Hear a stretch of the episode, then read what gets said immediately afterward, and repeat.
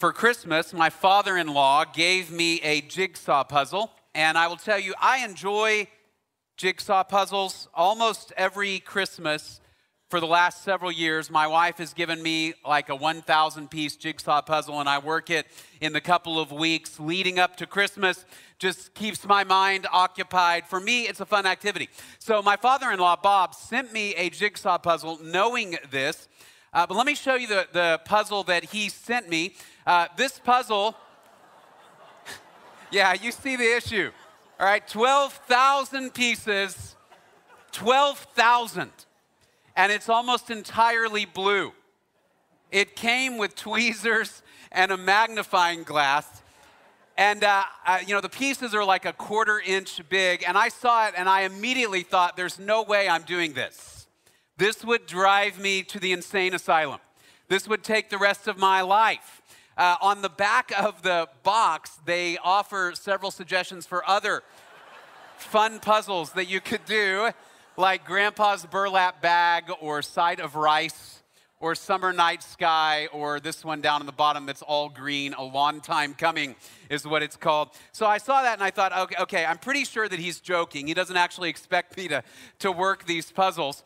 But here's, here's really the problem with the puzzle, besides the fact that it has 12,000 pieces, the real problem is any individual piece can't be meaningfully matched with anything in the big picture. So you're going to dump it out and you're going to have just thousands upon thousands of blue pieces or green pieces, and you don't know where they fit in the context of the whole picture. And, and beyond that, the, the big picture itself really isn't that compelling. I don't want to spend hours and hours and days and days to make a picture of a green lawn that isn't all that exciting.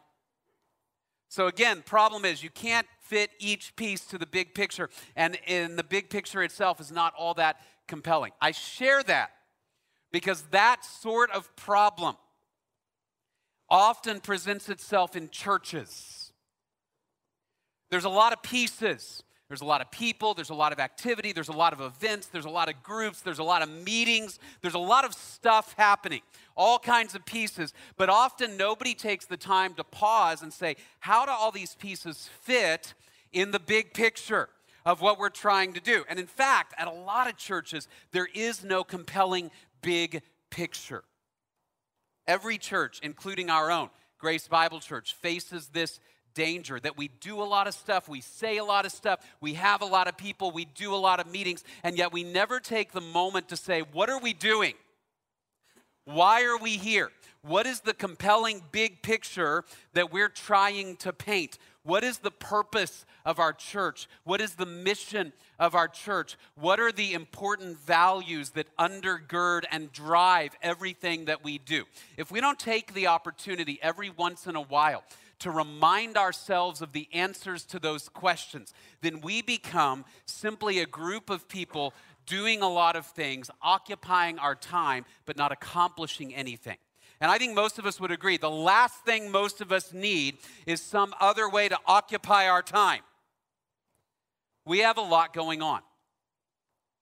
So if all of this is simply sound and fury, signifying nothing, then why do we keep going?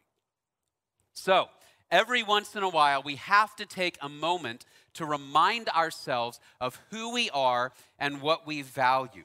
Who we are as a church, what is our mission, what is our purpose, and what do we value as a church.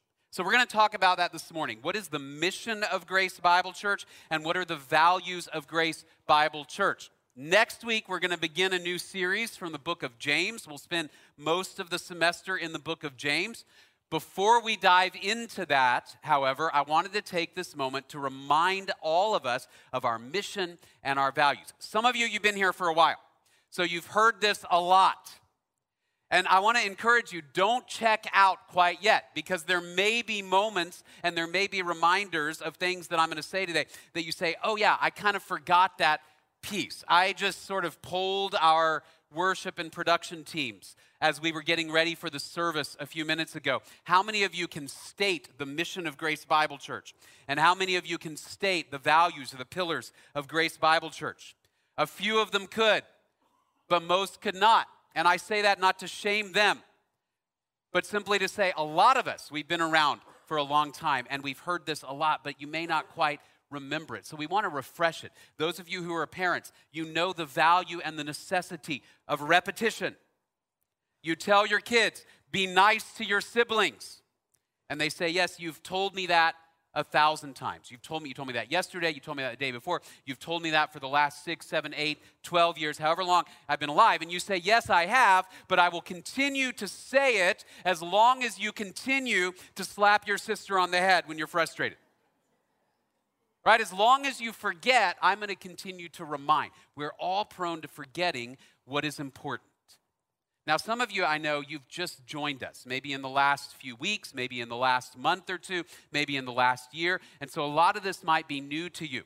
If that's you, I'm so truly, truly so thankful you're here. In the last year or two, I know a lot of folks have come for the first time to Grace Bible Church. So I'm hoping this will give you a sense of who we are, but also what, what my hope is is that we won't just, as Dusty said, come on Sunday morning to worship, although I want us to do that, but that we will also engage with the mission of this church and invest in the values of this church. So we're going to take the morning and remember our mission and our values. So let's begin here. The mission of Grace Bible Church. A lot of you know it, a lot of you can recite it. We help people find and follow Jesus. We help people find and follow Jesus. Now, some of you know this, some of you don't, but over the course of the last 58 years that Grace has been a church, we've had a few different ways of framing this mission. We've had a few different slogans. This one, uh, I think, has been around for maybe seven to 10 years, and I like it. But all of our slogans, all of our mission statements derive ultimately from the mission that Jesus Christ gave to his disciples. Before Jesus ascended into heaven, after he died for our sins and he rose from the dead, and then he instructed his apostles, then he ascended into heaven. And right before he ascended into heaven, the very last words that he gave them are found in Matthew chapter 28, verses 18 to 20, where Jesus gives what is called the Great commission. Matthew 28, verses 19 to 20. Jesus said to them, Go therefore and make disciples of all the nations, baptizing them in the name of the Father and the Son and the Holy Spirit, teaching them to observe all that I commanded you. And lo, I am with you always, even to the end of the age. So, the very last words that Jesus says to his apostles are, are, are Men, I want you to go and I want you to make disciples. What is a disciple? Well, a disciple is simply somebody who says, I'm going to follow Jesus. I want to learn from Jesus. I want to learn about Jesus. I want to shape my life, my thoughts, my words, my attitudes, my actions, how I spend my time, how I spend my money. I want to shape all of that around the person of Jesus because I believe that Jesus is the Son of God who died for my sins, who rose from the dead, who is coming back one day, as we saw last semester in the book of Revelation.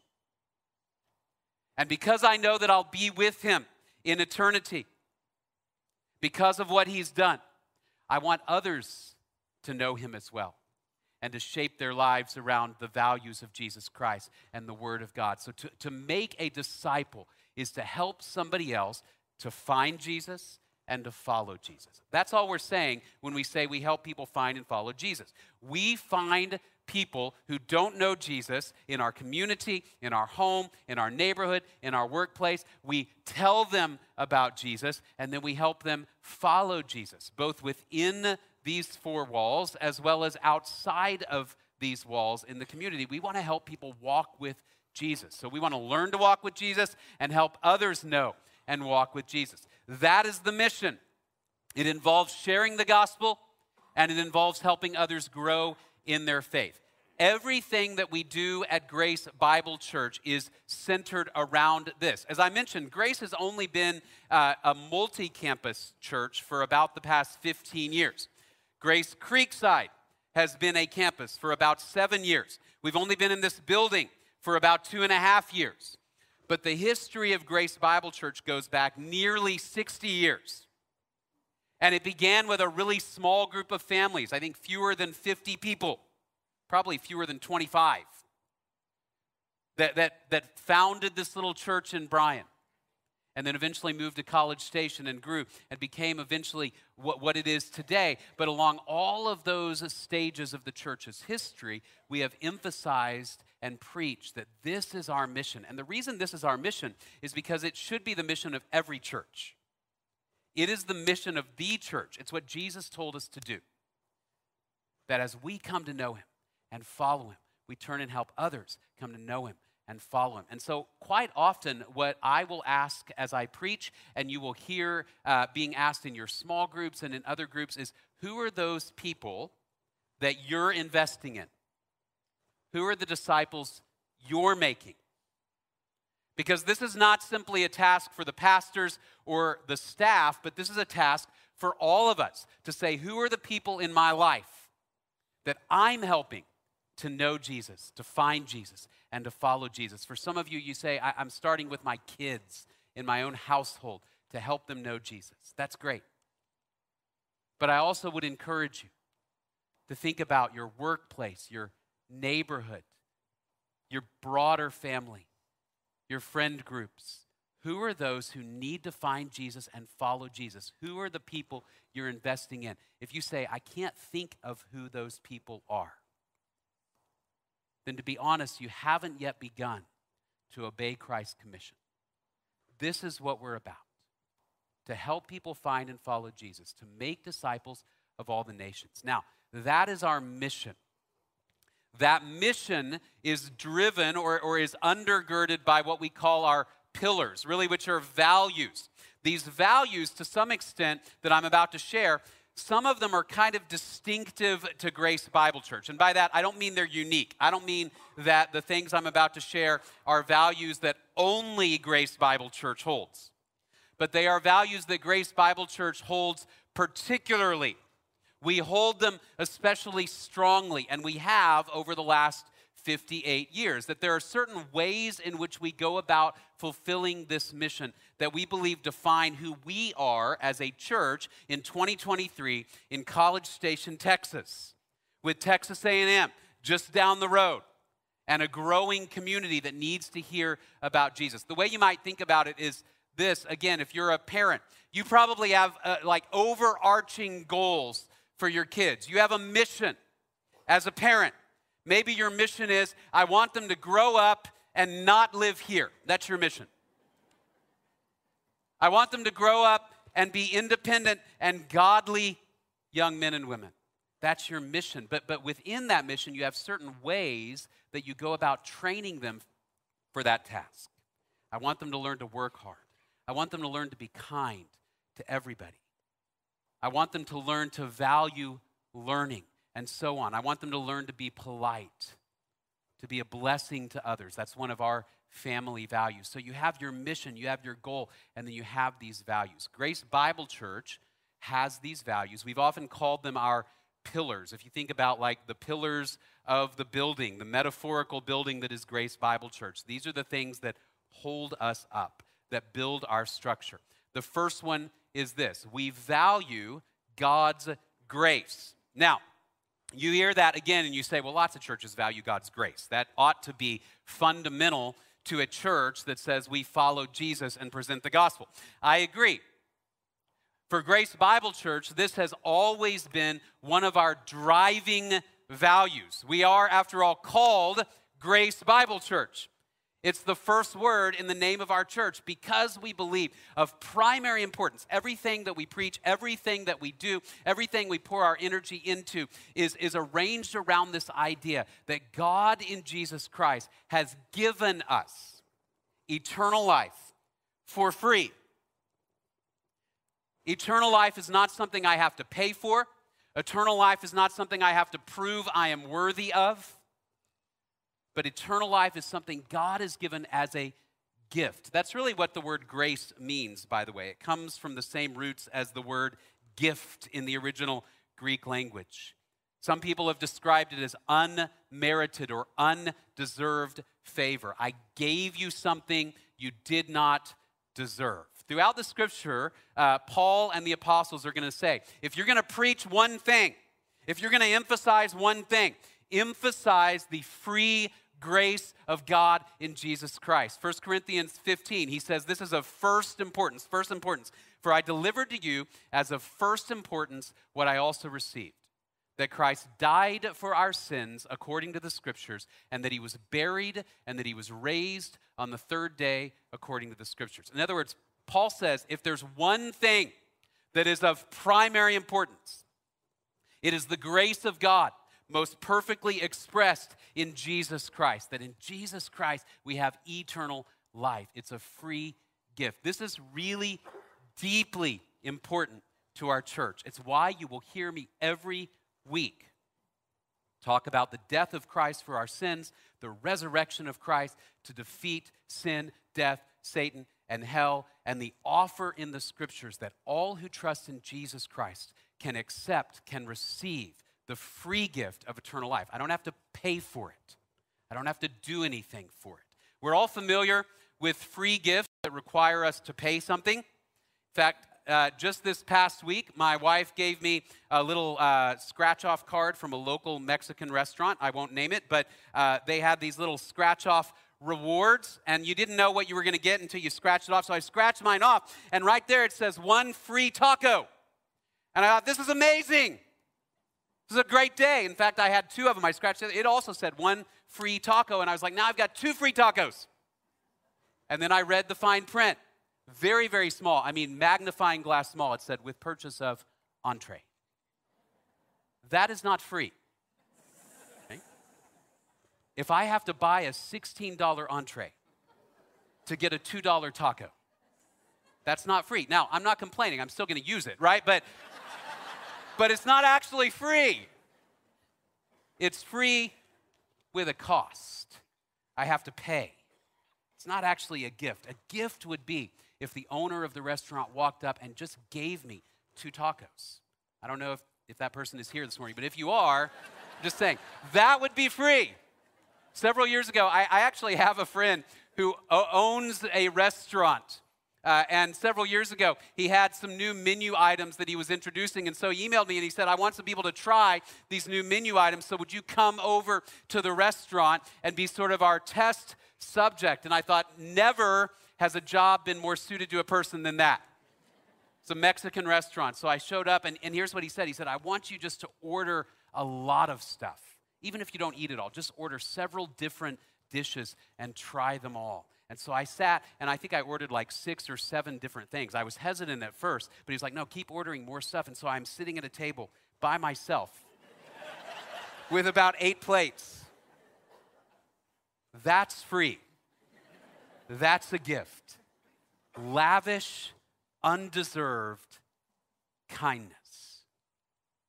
That's what God has done for us in Jesus Christ. Ephesians 2 8 and 9, famous passage for by grace you have been saved through faith, and that not of yourselves. It is the gift of God, not as a result of works, so that no one may boast. I don't know how much clearer Paul could say it. It's a gift. We, we emphasize this and we pound this reality week after week after week, year after year, because we believe that the only way to eternal life is to fall on the grace of Jesus. It's our pillar because it's our lifeline, without which we'd be separated from God for all of eternity. And so you'll hear the grace of God preached and hopefully practiced throughout our church. It's of primary importance to us. If you're in the room this morning and you don't yet know Jesus Christ, all you have to do is believe what Jesus did for you and receive the free gift of eternal life to trust that He died for your sins, He rose from the dead, so you can have eternal life. It is free, it is grace. We value the grace of God, we preach the grace of God. There are places in this world where they say we preach the grace of God, but the version of grace they preach is you might get in the house for free, but the rest of your life you have to prove that you deserve it. God says to us in Jesus Christ, You've already proven you don't deserve it. And I let you in for free through the death and resurrection of Jesus. We value God's grace. Secondly, we value God's word.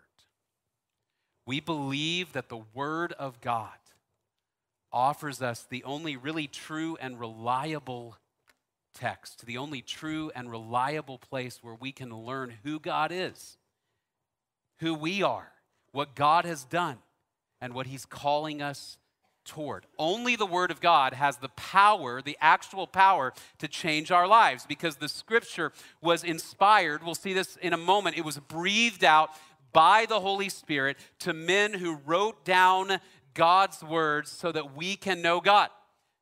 One of my favorite passages about the Word of God, Isaiah chapter 55, verses 10 through 11.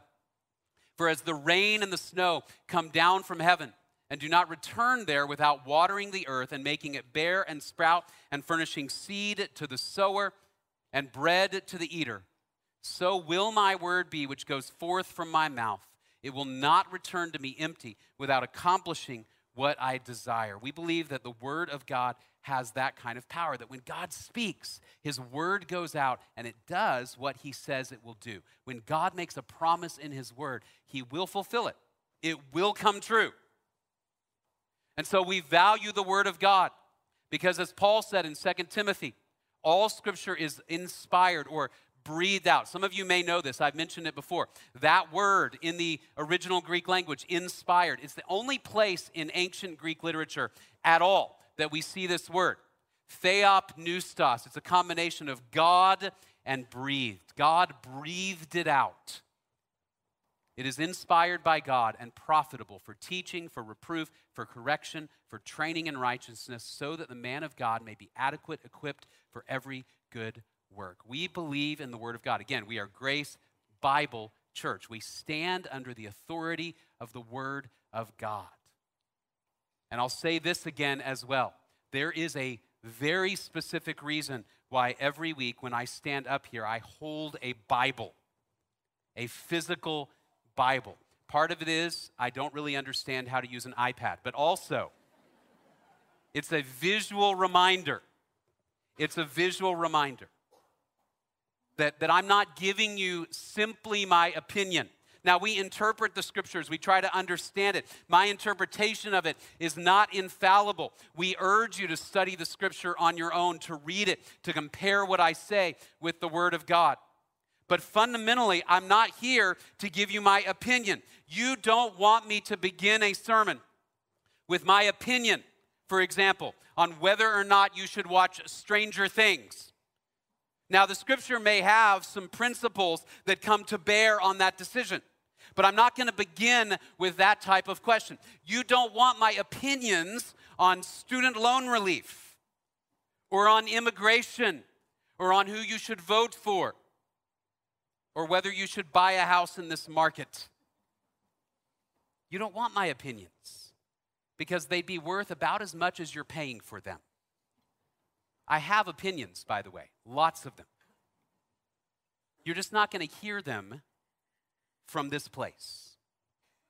Instead, what we will do is we will stand under the Word of God. Because the Word of God carries the power to change our lives. This is what we read, this is what we study, this is what we submit to because we believe that it is the Word of God. There's nothing magical about the paper or the cover or anything along those lines. But instead, we believe that God has chosen to speak to us primarily in His Word. Many years ago, I was at a Christian camp. I mean, this was decades ago, and they had a number of speakers. I was working at the camp, so every week there was a different speaker, a different preacher, and I'll never forget uh, vividly one of the weeks that I was there, there was a preacher that he would, he would stand up and he would open the scriptures and he would read a verse and then he would close it. And never again would he refer to the verse or the passage or the scripture, but it would be a monologue of his opinions and his stories. And I, I remember another staff member who was learning to walk with the Lord. Uh, we walked in about the third or fourth day of the chapel service, and he had his Bible, and I remember he said, mm, I guess I actually don't need this. And he set it down. God forbid. We stand under the Word of God. It's also why in our Bible studies, uh, we, we actually have curriculum that we've created, not because we're smarter than anybody else, but because we want this curriculum to take you first to the scripture and say, what does God's word say about who I am, about who He is, about how to know Him, about how to obey Him? We value God's grace, we value God's word. Thirdly, we value next generation ministry. Now, if you look at our website, this is framed as we value God's people. And we do, but I want to specify a little bit more this morning what we mean by that historically. The history of grace, some of you know this, the history of grace is that uh, our first location in College Station it sits on Anderson Street. It's about a quarter mile away from Texas A&M. In fact, when I was a college student and I began going to Grace. That was the only Grace. Uh, in fact, what's now the college building was the only building that there was. And so I remember walking from campus at times over to Grace Bible Church because of its proximity and also because the elders of Grace Bible Church said historically, we want to invest in the college students who are right here. Because of that, Grace Bible Church has always been a place that has valued intergenerational ministry. If you read the Great Commission that we read earlier, one of the things you'll notice is that the Great Commission includes, it has to include, intergenerational ministry. That is, one generation of believers in Jesus Christ hands the truth down to the next generation and the next generation and the next generation. We see it in 2 Timothy chapter 2, Paul's instructions to this young pastor, Timothy.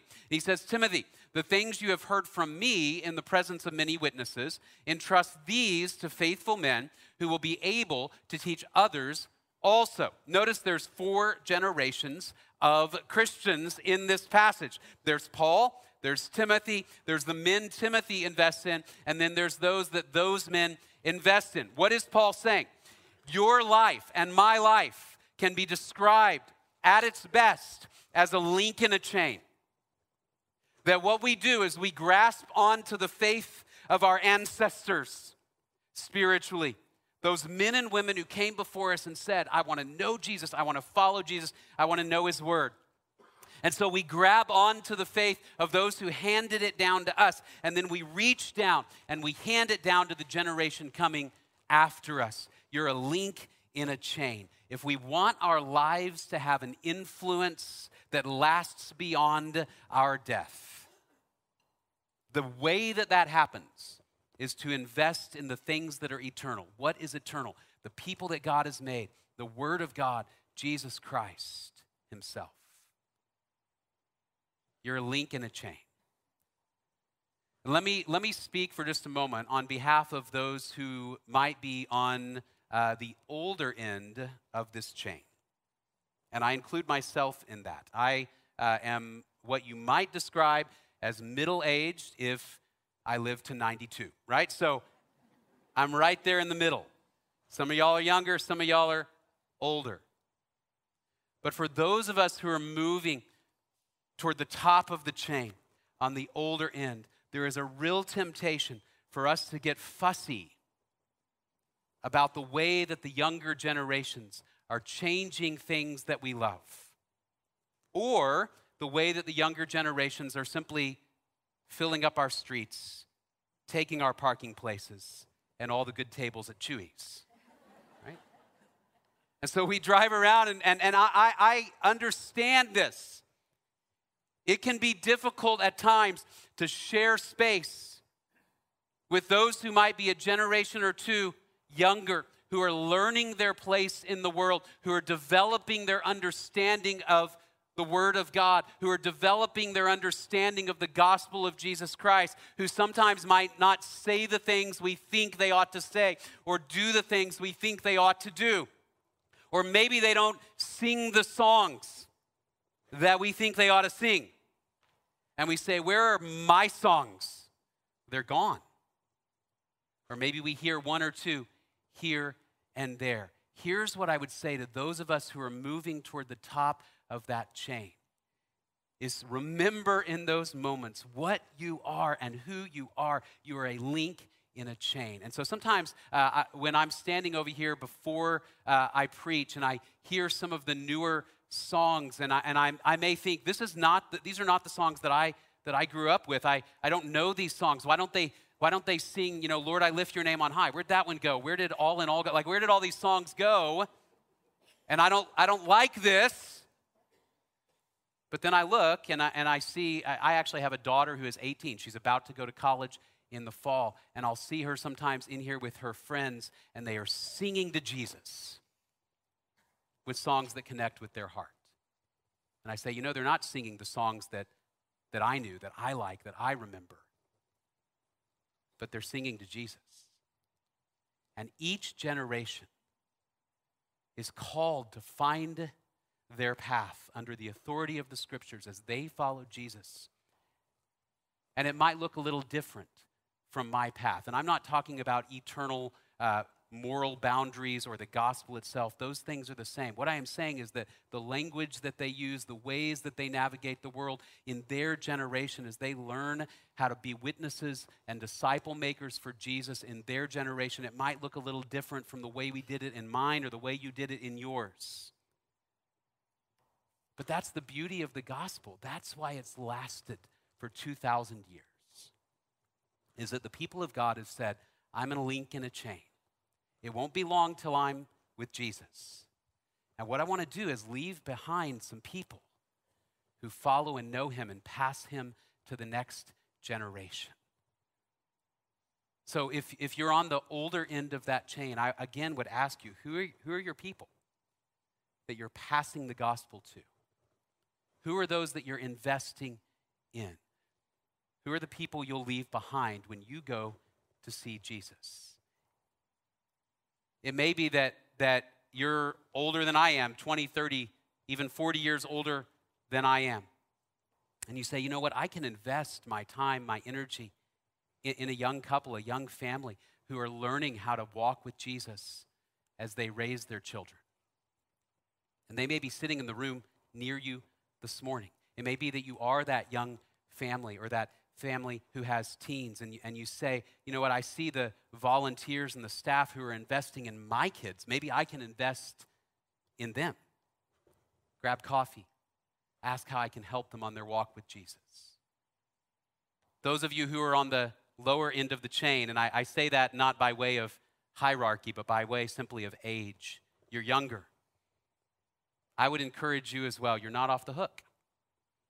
You can invest in those who are coming behind you, even starting now, in our children, in our youth, even in other college students who might be a year or two behind you, to make disciples who make disciples who make disciples. We value next generation ministry because that is the way that the church will stand strong and remain until Jesus comes. It's what Jesus told us to do until he comes back.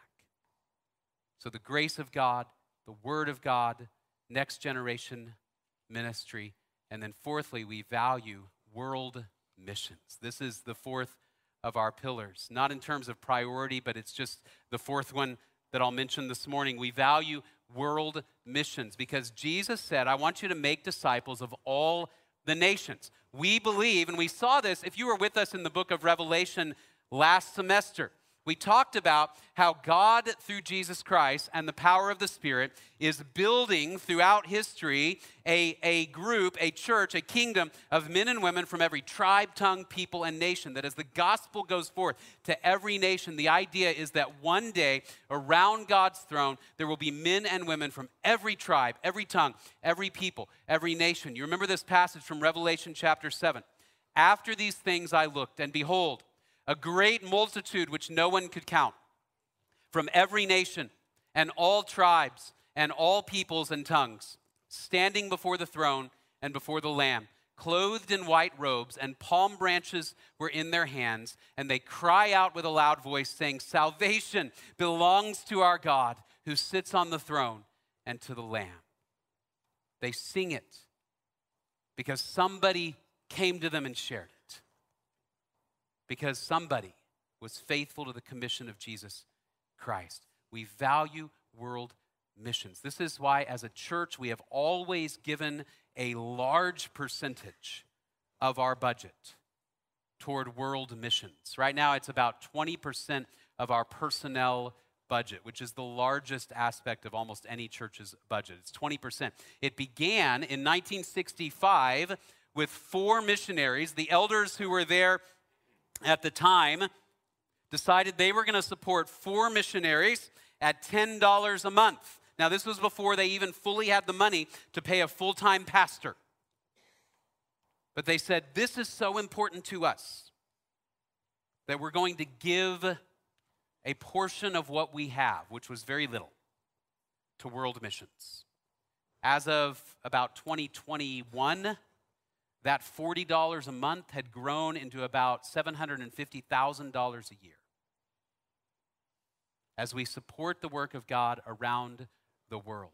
There are uh, overseas global missions workers that are among us. Some of them are even still trying to raise the support that they need to go overseas. If you were here last fall, we had a week where some of them shared their uh, testimonies and shared their journey of working to go overseas. I'd encourage you to meet some of those folks so you can pray for them, so you can invest in them, know who they are, and participate with us in this work of sharing the gospel around the world. We value it, and so we give our money, we give our time toward what we value. So I would encourage you to invest, to pray, to be a part of that task with us. We will highlight from time to time those men and women who have chosen to say, I want to be sent out by Grace Bible Church to share the gospel in places where Jesus is hard to find right now because there aren't churches and scriptures, often even in their language, that are preaching Jesus. So we value God's grace, we value God's word, we value next generation ministry, we value world mission. So again, mission of our church, we help people find and follow Jesus. It's the Great Commission, it's what we're about. And these are our pillars, these are our values that undergird that mission. My challenge is simply this I've got some challenges for everybody in the room. If you are new or new ish and you haven't really connected yet with our church, the first place to begin to engage with us in our mission is to connect. So I encourage you today, and Dusty mentioned this earlier, go out to the lobby. This morning in particular, we have a lot of tables set up with various ways that you can connect. I'm certain that this spring, and I meant to get the date before I began this morning, but we will have a membership class that uh, we'll get information about as that goes forward. That they'll go into a lot more depth on who our church is, how you can get connected, what our doctrine is, all of those types of things. But I encourage you, take that first step, go to the lobby. There's going to be some people out there who can answer questions about how can you connect? How can you find community? How can you find a group where you can grow in your faith? I would encourage you, uh, secondly, then, join a group if you haven't yet, where you can grow. Uh, there's a couple of Bible studies we are doing this semester. Uh, we're doing the book of James. There's a couple of different ways you can study the book of James, uh, but that'll go along with the sermon series that we are going to go through from the book of James. Uh, we also have our essentials Bible study, which is for those who say, I know Jesus. Maybe you've known Jesus for a while, maybe you've been walking with him for a while, but you really need uh, some fundamentals of the faith and to answer some really basic, not well, and difficult questions, honestly. How would I defend the deity of Christ and the Trinity? From Scripture? How can I arrange my life around knowing and walking with Jesus? I'd say this if you've never gone through essentials, consider going through it, even if you've known Jesus for a long time. I know that I benefit from going back through the curriculum every once in a while. So join a group where you can grow, where you can walk with Jesus, where you can become a disciple who eventually is a disciple maker and then engage with us in this mission? Who are your people that you're investing your life in? Who are the people that you're going to share the gospel with in, in your community, in your sphere of influence? How can you serve as this church seeks to worship Jesus, make disciples, share the gospel, fulfill our mission? Dusty mentioned we have all kinds of ways you can serve. For some of you, it may be that you've been around for a while and you've been in groups for a while, and the next step for you is actually to step up and lead, to lead a group, to lead in some capacity where up till now you have not been. And I, I say that not because we've got like holes we need to fill. This is not a desperate plea for more leaders. But instead, this is, this is me saying if you want to be a part of the Great Commission to make disciples, who make disciples, who make disciples, and you have benefited from the groups in the ministry of Grace Bible Church, it might be time to look into stepping up to lead. If that is you, you can contact Dusty, you can contact Chelsea, our women's director or Chris Thompson, they can help you connect and think about taking that next step. And then, of course, give to the mission of Grace Bible Church, both here in this community and around the world. When you, when you give to Grace Bible Church, uh, I don't get some sort of raise if suddenly the offering is up today. Right? But what it does is it allows us to invest more broadly in this community and around the world and more deeply as we seek to fulfill the Great Commission and make disciples of all the nations until Jesus comes. So, again, what do we do? We help people find and follow Jesus. Every piece of this puzzle ought to fit into that. My life, your life, every group, everything we do as a church and as followers of Jesus Christ, we help people find and follow Jesus until the day he returns. Would you pray with me? Father, we're so thankful for you, that you have decided in your mercy and grace that you want a relationship with us. And you gave your only Son to make that happen. Lord, we are thankful. Lord, we're thankful for your word. We pray we would learn from it, submit to it, understand it, and obey it. Father, we thank you that you've given us the privilege to be links in a chain as we pass the gospel of Jesus Christ from one generation to the next, here and around the world, until Jesus returns. Let us be faithful to do that, to grow, share, to engage and lead, and to give toward the mission you've called us to. Lord, thank you, and we pray all of this in Jesus' name. Amen. God bless you. Have a wonderful week.